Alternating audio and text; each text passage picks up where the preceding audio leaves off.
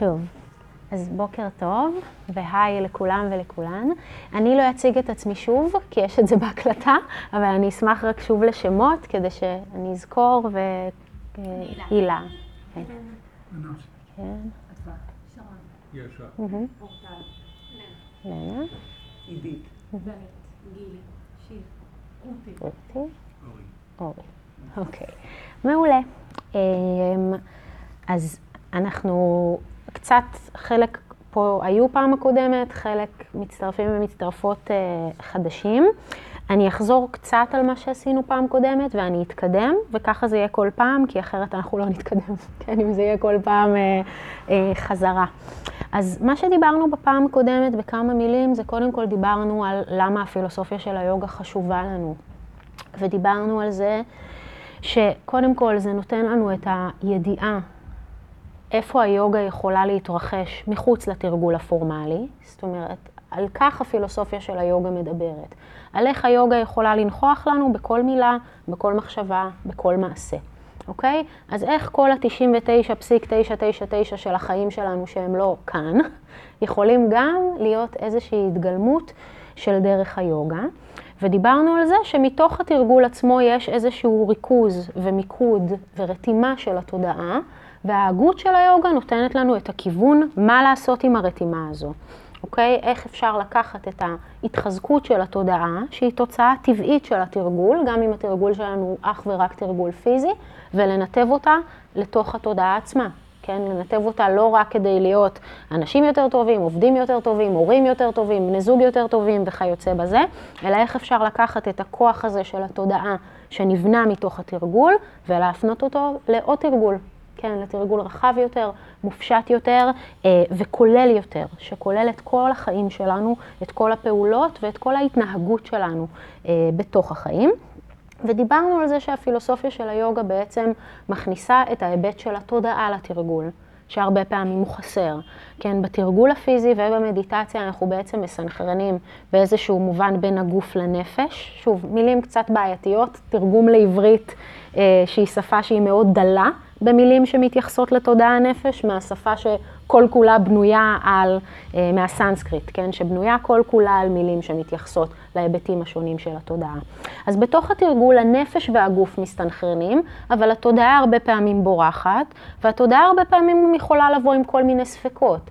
מדיטציה זה כן בשבילי, זה לא בשבילי, היוגה זה כן בשבילי, זה לא בשבילי, אבל מה לגבי היוגה ותזונה? מה לגבי היוגה ומלחמת עולם? מה לגבי היוגה והבחירות? מה לגבי כל דבר שאני עושה בחיים שלי והיוגה? אז לכך הפילוסופיה באה לתת מענה ובעצם לאפשר גם לתודעה להסתנכרן לקו הזה. ובעצם ליוגה להפוך להיות איזשהו ערך של סנכרון בין גוף, נפש ותודעה. והדבר הזה הוא מאוד מיוחד. כי אין לנו את זה ביום יום. התודעה שלנו רצה לכיוון אחד, הנפש שלנו בכלל במשהו שקרה לפני עשר דקות, והגוף מסכן, יש לו רק את ההווה, והוא לא מבין מה קורה כל הזמן. אז היכולת הזאת להביא אותם לקו אחד, מאפשרת המון המון הזנה, המון מנוחה, ושוב, משחררת כוח של התודעה, כדי עוד לתרגל, עוד להתפתח, עוד להתבונן פנימה. והדבר הזה גם חשוב כדי שהתרגול יישא פירות. כי בעצם הרבה פעמים אנחנו יכולים לתרגל, אבל לא לחשוב על ההתנהגות. אוקיי? וכל המורים הכי הכי גדולים, גם ליוגה וגם למדיטציה, מדברים על זה שאם היוגה לא מתבטאת קודם כל בהתנהגות שלנו, התודעה בהגדרתה תהיה סוערת. אוקיי? התרגול לא, לא יוכל לשאת פירות. אז דיברנו על זה ועל הסיבה שזה משהו שהוא בעיניי מאוד מאוד חשוב ואינטגרלי לתוך התרגול. ואז קצת דיברנו על ההבדל בין פילוסופיה של המערב לפילוסופיית היוגה. אני לא אכנס לכל העומק והרוחב שבו דנו, אבל אני רק אגיד שהגענו בעצם לשורה התחתונה, שההבדל המרכזי הוא בעצם מתחלק לשניים. א', מה שהפילוסופיה של המערב מגדירה כחוכמה, כן, אהבת החוכמה, אהבת הידע. מבחינת היוגה, תשעים ותשע נקודה תשע אחוז מזה זה מה שנקרא אנטי ידע. אוקיי, דיברנו על וידיה, בסנסקריט ידיעה או ידע, ואווידיה אפשר לתרגם כאי ידיעה, אבל תרגום נכון יותר יהיה אנטי ידע. למה? כי זה ידע שאנחנו חושבים שהוא ידע, אבל בעצם הוא כמו איזשהו צעיף שמכסה את הראייה, את התודעה מידע אמיתי. אוקיי? ובעצם המסורת של היוגה עושה הבדלה מאוד מאוד מאוד משמעותית בין ידיעה לאנטי ידיעה, בין ידע אמיתי לידע שהוא משלה, כן? ידע שהוא מכסה. והמטרה של תרגול היוגה היא בעצם להסיר את הצעיף הזה של האנטי ידיעה, כדי לאפשר חוויה פנימית אמיתית של ידיעה, ואנחנו נדבר על זה אה, הרבה יותר לעומק. אה, וההבדל הנוסף הוא שהפילוסופיה של היוגה היא לא מטרה בפני עצמה. הפילוסופיה של היוגה היא אינסטרומנטלית, על מנת לספק איזשהו מצע אינטלקטואלי שתומך בתרגול. זאת אומרת, המטרה שלנו היא לא איזשהו עיסוק פילוסופי, יצרני, אינסופי, אלא המטרה שלנו היא שנבין מה אנחנו עושים, שנבין מה המטרה של התרגול, ושנבין איך התרגול התהווה. כי בעצם המסורת של היוגה הייתה מסורת של חשיבה ושל הגות עוד לפני שהיא הייתה תרגול. אוקיי? אז זה הסדר של הדברים. הפילוסופיה היא לא איזו פרקטיקה בפני עצמה, אלא מאפשרת תמיכה עבור יצורים, בני האדם, שבסך הכל לרובם יש אינטלקט מפותח. אוקיי? יש לנו אינטלקט מפותח, מה שנקרא בודהי בסנסקריט, והוא כל הזמן עוסק בפעולת חשיבה. אוקיי? אז המטרה של היוגה היא גם להשקיט את הפעולה הזו, אבל יותר מלהשקיט את הפעולה היא להחליף את האובייקטים שבהם אנחנו עוסקים. כן, המסורת של היוגה בעצם באה להחליף את התוכן הקוגניטיבי שמגיב ליום יום. כן, אני רואה משהו, אני מגיבה, אני מדמיינת משהו, אני מגיבה, אני שומעת משהו ומגיבה, לתוכן קוגניטיבי אחר לגמרי, פנימי, אוקיי? שלא מגיב לגירועי החושים. אז זה בגדול קצת מה שעשינו בפעם הקודמת. מה שנעשה היום זה בעצם נקרא איזשהו טקסט מאוד מאוד קצר, שהוא מגיע מהאופנישדות. אוקיי, אני אסביר קצת מה זה האופנישדות. אז אופנישדות זה טקסטים, איזשהו קורפוס טקסטואלי עצום, כמו כל קורפוס טקסטואלי בהודו, שמתחיל להתחבר משהו כמו במאה השמינית לפני הספירה, בהודו, מה שנקרא היום הודו. ובעצם האופנישדות מבטאות בצורה מאוד מאוד עמוקה ומעניינת, ולפעמים בהרבה מהמקרים לא ברורה, את המעבר הזה מסוג ידע אחד לסוג ידע שונה. כן, את המעבר הזה שמסורת היוגה מסמלת מידיעה של אובייקטים חיצוניים, מהתבוננות החוצה להתבוננות פנימה. אוקיי, ויותר מזה, כי ההפניה של המבט החוצה ופנימה היא מסמלת איזשהו משהו עמוק יותר. כי בחברה הטרום אופנישדית, בדמיון רב לחברה שלנו היום, המבט פונה החוצה, ומתוך הפניית המבט החוצה יש ניסיון לארגן את העולם החיצוני. אני מנסה לארגן את הבית שלי, את הזוגיות שלי, את התזונה שלי, את העבודה שלי, את כל הבחירות שאני עושה. אני מנסה לארגן את כל התנאים החיצוניים ואת כל הנסיבות החיצוניות, כדי שיהיה לי כמה שיותר נעים וכמה שפחות לא נעים. נכון? מסכימים? מסכימות? נכון? אוקיי. וגם כך אז, כן, בתקופה הוודית, בתקופה שלפני האופנישדות, הייתה חברה, ויש לזה עדות טקסטואלית מאוד מאוד נרחבת שנקראת הוודות, שעסקה הרבה בארגון הנסיבות החיצוניות, כן, בניסיון לשלוט ולארגן על כל מה שקורה בעולם, בדיוק כמו, בדיוק כמונו, כן, שיהיה כמה שיותר נעים וכמה שפחות לא נעים. ומה שהגל האופנישדי הזה, שאנחנו תכף נקרא ממנו בא ואמר, זה מאוד לא יעיל. כן, מדובר באיזשהו מרדף שהוא מתיש, שהוא אינסופי, ושמתישהו הוא נידון לכישלון. כי לא משנה כמה נתאמץ וכמה נארגן וכמה ננסה לשלוט ולסדר, מתישהו משהו לא יסתדר. כן, מתישהו אני אאלץ לחוות את הלא נעים. ואם אני אוכל לארגן את עצמי, במקום לנסות לארגן את כל העולם כל הזמן, לארגן את עצמי, לארגן את המערכת המנטלית הפנימית שלי, כך שהיא פחות תגיב לנעים והלא נעים הזה. כך שהיא פחות תיטלטל כל הזמן ברכבת הרים הפנימית הזאת של הנאה כאב, הנאה כאב, אז אני אוכל למצוא שקט, כן? אז אני אוכל להתפתח, אז אני אוכל לתרגל. אז זאת התנועה האופנישדית, אוקיי? זה החלפה של ידיעה של העולם החיצון, לשם שליטה בעולם החיצון, בידיעה פנימית. לשם שליטה, אני אומרת במרכאות, כי שליטה זה מילה שיש לה אסוציאציה קצת שלילית בעולם שלנו, וגם על זה יש לי הרבה מה להגיד שאני לא אגיד עכשיו, כי זמננו קצר, זה נמצא פה כבר באיזושהי הקלטה אחרת. נדבר על זה אולי בהמשך, אבל לשם שליטה בעצמי. כן, ידיעת עצמי לשם שליטה בעצמי, לשם אולי נגיד ויסות עצמי, אוקיי? מילה יותר, יותר טובה ונעימה. אז אני רוצה להקריא לכם איזשהו קטע שהוא אחד הנוגעים ללב בעיניי מהאופנישדות. והוא דיאלוג בין אה, דמות שנקראת נארדה לבין דמות שנקראת סנת קומרה, אוקיי? והדיאלוג הולך כך, אני לא הדפסתי לכם את הטקסטים כי הם נורא, כי זה מאוד מאוד קצר, אז נקשיב. זה בסדר לכם? יופי. אז מה שקורה זה שנארדה בא לסנת קומרה, אוקיי? והוא אומר לו כך, למד אותי אדוני, ביקש נארדה, מי שבא לפני החכם סנת קומרה. בוא אליי עם כל מה שאתה כבר יודע, ענה האחרון, ואז אספר לך את שיש עוד לדעת. ברור? ברורה המסגרת של הסיטואציה. ואז נארדה מספר לו את כל מה שהוא יודע. למדתי את הריגוודה, אדוני, כמו גם את היאג'ורודה, הסמאוודה והאתהרוודה, סוגים שונים של הוודות, כן, הטקסטים שהזכרתי קודם.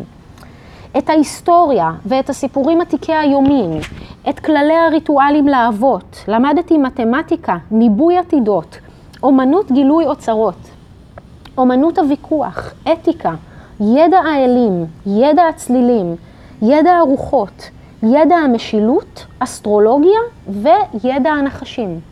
אוקיי? הוא למד הרבה. את כל אלו למדתי, אדוני, אמר והוסיף. כאן זה החלק המרגש. הנה אני, אדוני, אדם אשר יודע את כל המנטרות הוודיות, כלומר אני יודע את כל הנוסחאות שמאפשרות לי לשלוט ולארגן את תנאי המציאות החיצוניים. הנה אני, אדוני, אדם אשר יודע את כל המנטרות הוודיות, אבל בור בנוגע לעצמי. ושמעתי מפי שכמותך שאלו אשר יודעים את העצמי חוצים אל מעבר לצער, שוקה בסנסקריט. הנה אני, אדוני, אדם מלא צער. אנא, אדוני, העבר אותי אל מעבר לצער. אוקיי? שוקסיה פרם בסנסקריט, שזה מאוד יפה, זה כמו העבר אותי לגדה הנגדית מן הצער. כן? שזה דימוי מאוד מאוד נוכח במסורת. הנהר, יש דימויים שזורמים בנהר, יש דימויים שחוצים בנהר. אז הגדה הנגדית לצער. אוקיי? אז מה יש לנו כאן? יש לנו את נארדה, חכם, מלומד, יודע הכל אודות הנסיבות והעולם והתנאים החיצוניים, יודע הכל אודות איך לשלוט בעולם החיצוני, כן, איך לארגן, כי הוודות הם בעצם טקסטים שהרבה מהתוכן שלהם זה איך אני אעשה טקס כזה וכזה והמציאות תשתנה. אוקיי, אם אני אעשה פולחן כזה וכזה, אני אעשה ריטואל כזה וכזה, כן ירד גשם, לא ירד גשם, כן יהיו בנים זכרים, לא יהיו בנים זכרים, לא יהיו לי אויבים, וכיוצא בזה. אוקיי, אז אנחנו, מש...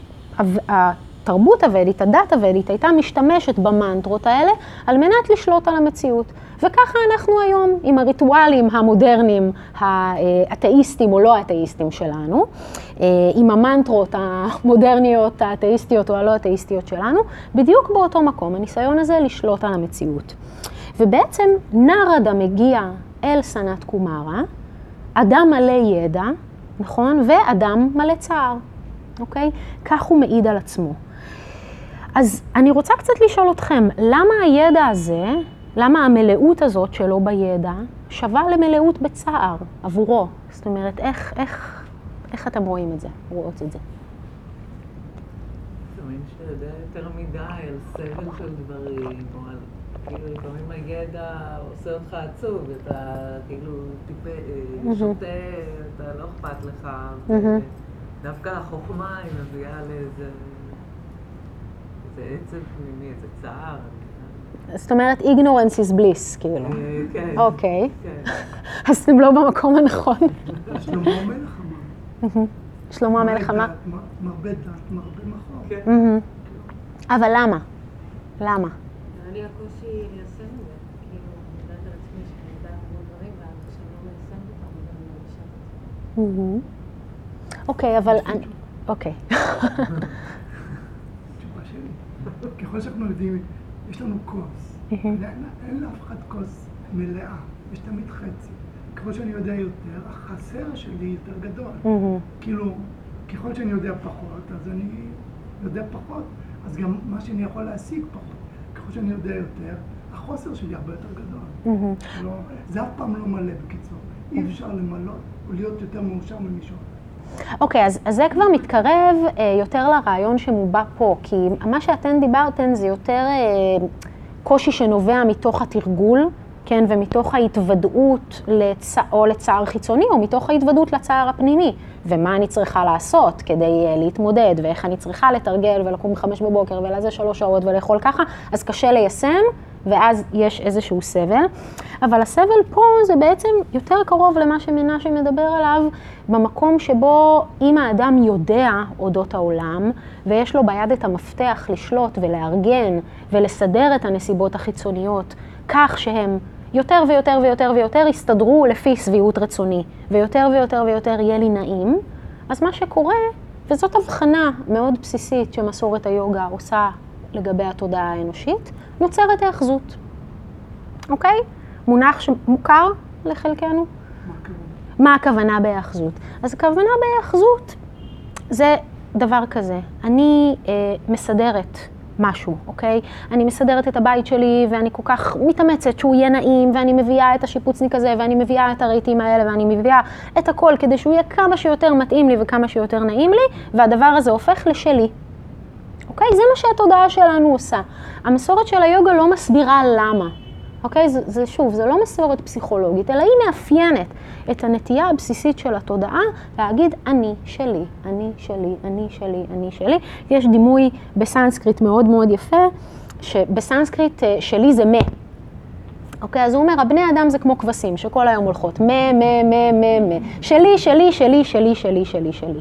עכשיו, למה ההאחזות גורמת לצער? שאלה לגיטימית. יש עובדה. בדיוק.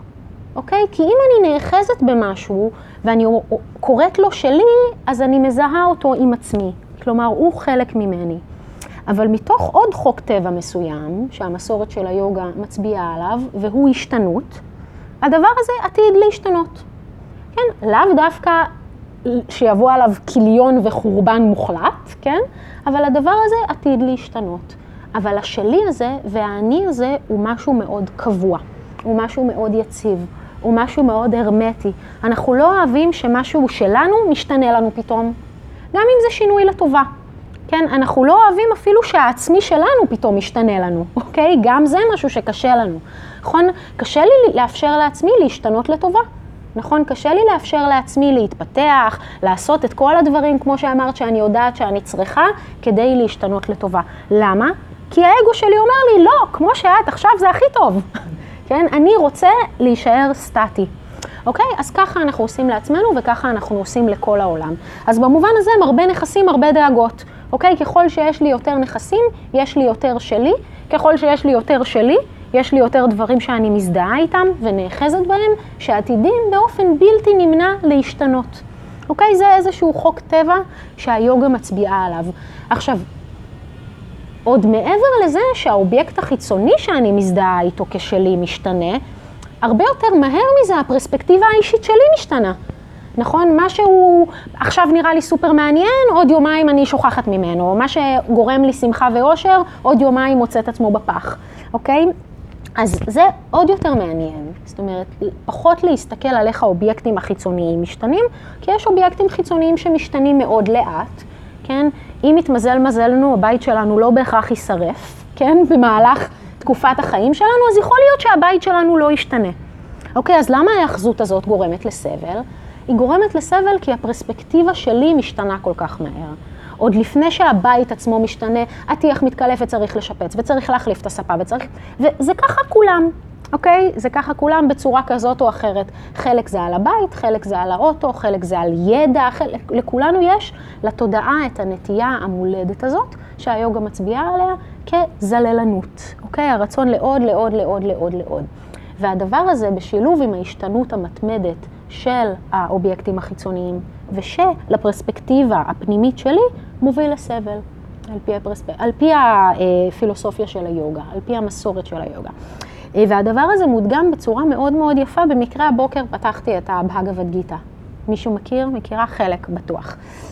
אוקיי, אז הבהגבד גיטה זה אחד הטקסטים הכי הכי יפים, הכי רלוונטיים, אנחנו נקרא ממנו גם לא מעט פה. והוא בגדול מתאר דיאלוג בין ארג'ונה לקרישנה. אוקיי, קרישנה הוא אל, ארג'ונה הוא בן אדם, אני לא מכניסה אתכם לכל הסיפור, אני רק רוצה להדגים את ההשתנות של הפרספקטיבה של התודעה. ובאיזשהו שלב, פרק אחת עשרה, ארג'ונה מבקש מקרישנה, קרישנה תראה לי את התגלמותך האלוהית. אני רוצה לראות אותך כמו שאתה. וקרישנה מסכים. אז הוא מראה לו את עצמו, כן? במלוא הדרו, במלוא הזוהר, והטקסט מתאר, ארג'ונה אומר, אני רואה אותך ואני כל כך נפעם, אני רואה את הזוהר שלך כמו אלף שמשות, אני רואה אותך בכל קשת הצבעים כמו צבעי הקשת, אני רואה את העיניים שלך כמו שמש וירח, אני רואה את הפה שלך כמו להבה זוהרת ובועקת, אני רואה את כל האלים, ויש הרבה אלים בהודו, את כל האלים בתוכך מתגלמים, נכנסים לתוכך, מראה מדהים, מחזה מרהיב וגם מפחיד מאוד, וככה זה ממשיך, ואני לא כל כך מצליח למצוא שקט פנימי מול המראה הכל כך מדהים ויפהפה ונורא הוד הזה שלך, ואני רואה בתוך הלהבה המופלאה הזו של הפה שלך, אלפי אנשים נכנסים ונשרפים, וחלקם נמחצים בין השיניים הנוראיות שלך, אוקיי? אתם מבינים לאן אני לוקחת את זה? אותו אובייקט. אוקיי? אותו אובייקט שלפני רגע היה מדהים, יפהפה, נורא הוד, מסנבר, הופך להיות משהו שהוא פתאום מחריד ומבעית, ופתאום אני מסתכל יותר מקרוב, ואני רואה את הפגמים ואת הדברים הלא טובים ואת הדברים הרעים. אוקיי? הכל תוך עשר שורות. אז ככה התודעה האנושית. אוקיי? זה אפילו פחות על ההשתנות, כי המון פעמים שאנשים מלמדים בודהיזם או יוגה, מדברים על ההשתנות של האובייקטים החיצוניים. אבל מה שיותר מעניין זה ההשתנות של התודעה שלנו. כמה מהר משתנה הערך שאנחנו מדביקים לדברים, כמה מהר משתנה הפרשנות שלנו של דברים, ובעיניים של היוגה הדבר הזה מעניין רק כי הוא מסב לי צער. אוקיי? הוא לא מעניין כדי שאני אוכל להגיד על עצמי משהו ולדעת על עצמי משהו, הוא מעניין כי היוגה מזהה שהדבר הזה יוצר הרבה הרבה הרבה מאוד סבל וצער פנימי, מה שנקרא שוקה בסנסקריט או דוקה. אוקיי? שדוקה זה מילה שהיא מעניינת בפני עצמה, כי שוקה זה ממש צער, ודוקה זה מילה שאפשר לתרגם אותה כהרבה סבל או גם כן צער, אבל המשמעות האטימולוגית שלה, כלומר משמעות המילה עצמה, כי הרבה פעמים מילים בסנסקריט מורכבות גם ממילים פנימיות, זה דו, דו זה קידומת של משהו שהוא רע, אוקיי? משהו שהוא קשה, וקה חלל. חלל רע. חלל קשה. אוקיי? ומהצד השני עומדת לנו סוקה. סוקה זה קידומת של משהו שהוא טוב, אותו חלל. וסוקה זה מילה שמשמשת לשמחה. ההפך מדוקה. אוקיי? אז זה מאוד מעניין המשמעות האטימולוגית כאן, כי מה זה חלל רע? ריקנות. נכון? Hmm?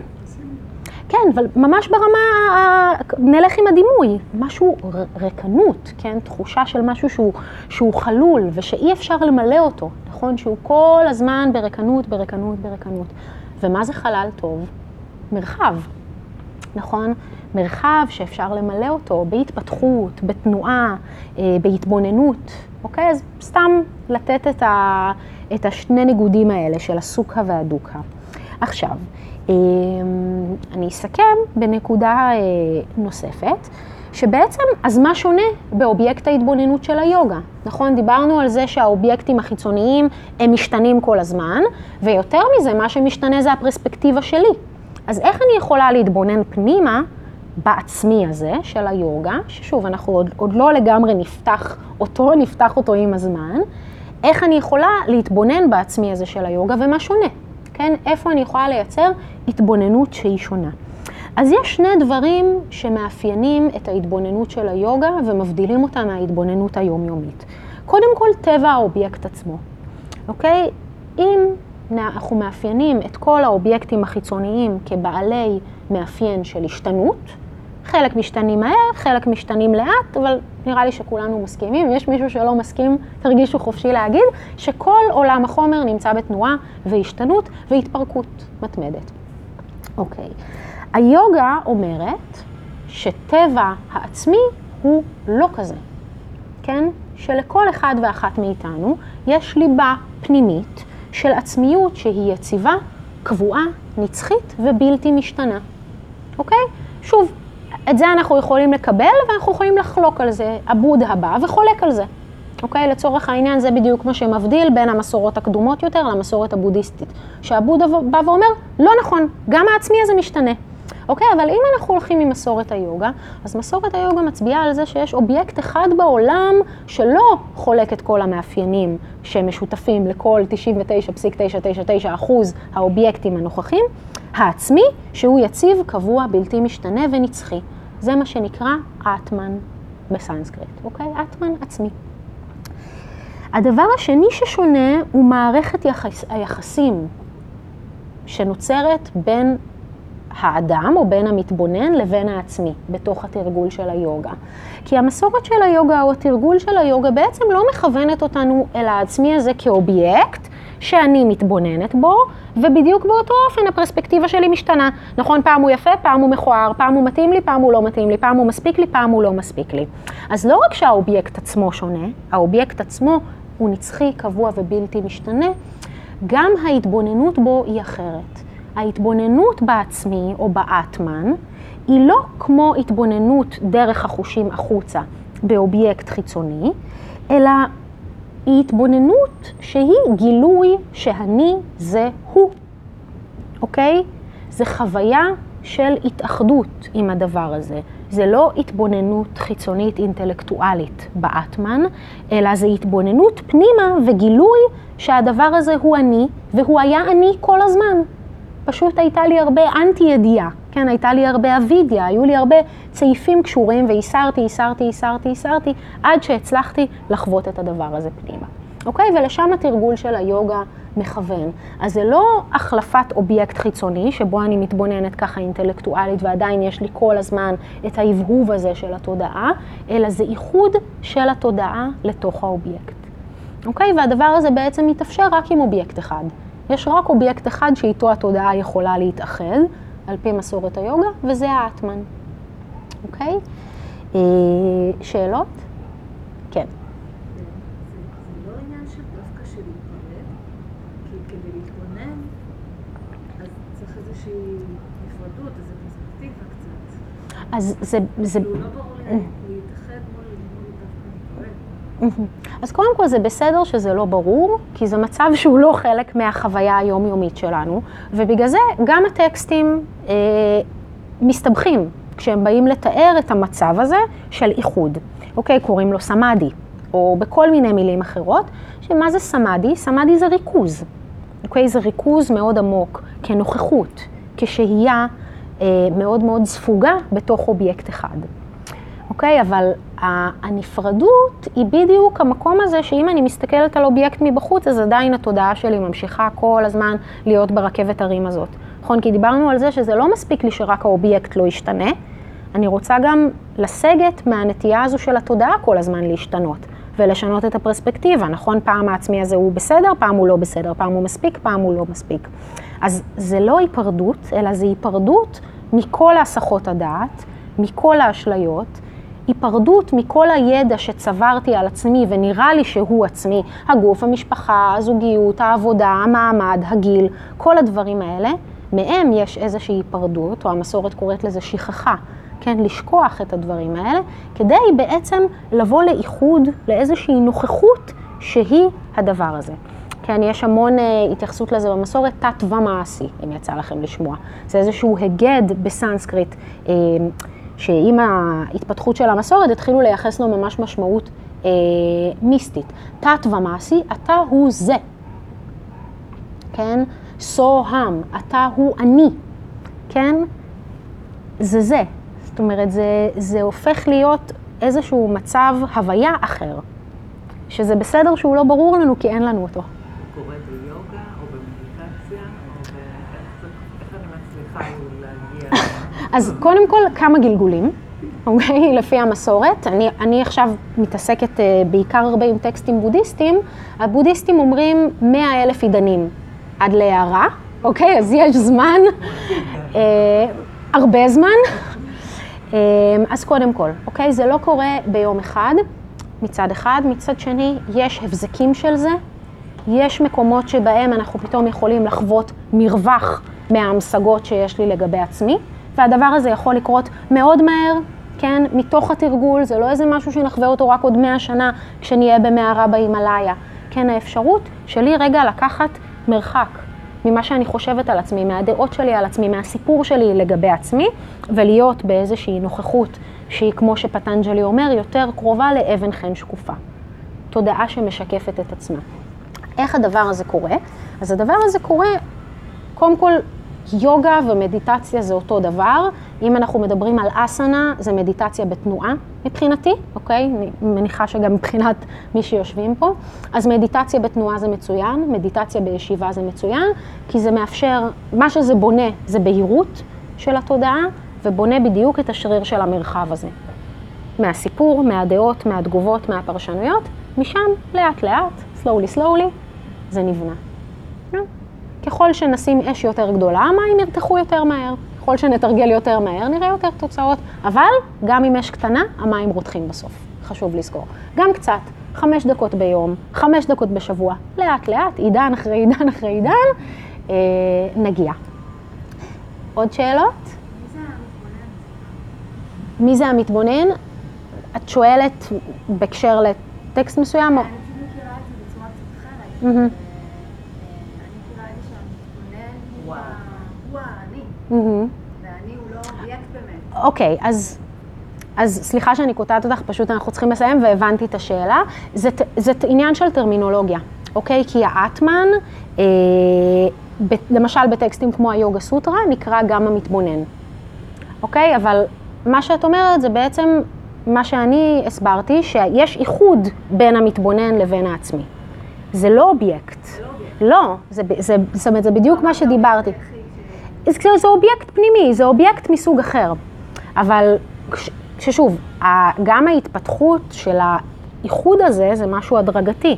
בהתחלה אנחנו כן באיזשהו אופן מפנים את המבט פנימה, וכל העבודה של היוגה סוטרה, פרטיהרה, כינוס החושים, דהרנה, דיאנה, סמאדי, יש לנו שלבים הדרגתיים בהתבוננות ובאובייקטים שאנחנו לוקחים בהדרגה יותר מופשט, יותר מופשט, יותר מופשט, יותר מופשט, אבל מאוד הדגשתי את זה שהעצמי הוא לא עוד אובייקט חיצוני.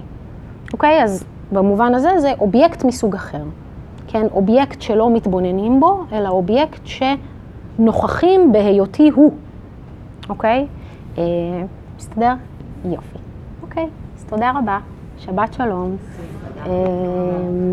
ואם יש שאלות, אני מזכירה, אפשר לפנות איתי, לפנות איתי, לפנות אליי, לדבר איתי, מה שתרצו. כן.